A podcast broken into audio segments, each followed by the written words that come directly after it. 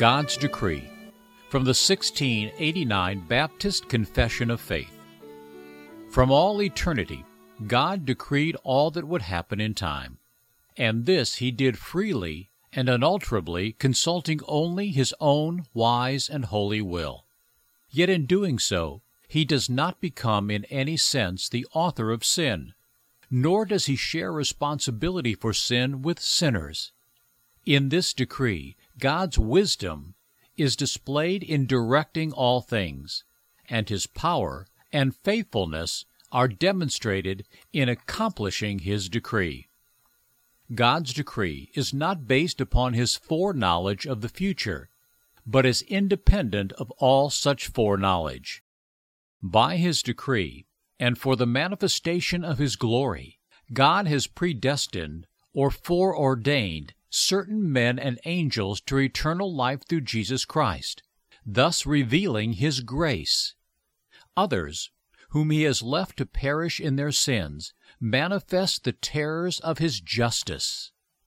These predestined and foreordained angels and men are individually and unchangeably designated, and their number is so certain and definite that it can neither be increased or decreased. Before the world was made, God's eternal, immutable purpose, which originated in the secret counsel and good pleasure of His will, moved Him to choose or to elect in Christ certain men to everlasting glory.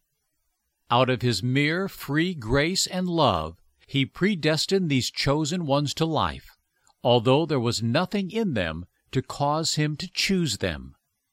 Not only has God appointed the elect to glory in accordance with the eternal and free purpose of His will, but He has also foreordained the means by which His purpose will be effected. Therefore, those who are elected, being fallen in Adam, are redeemed by Christ and effectually called to faith in Christ by His Spirit working at the appropriate time.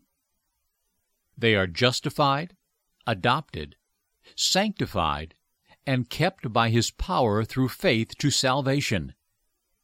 None but the elect are redeemed by Christ, or effectually called, justified, adopted, sanctified, and saved.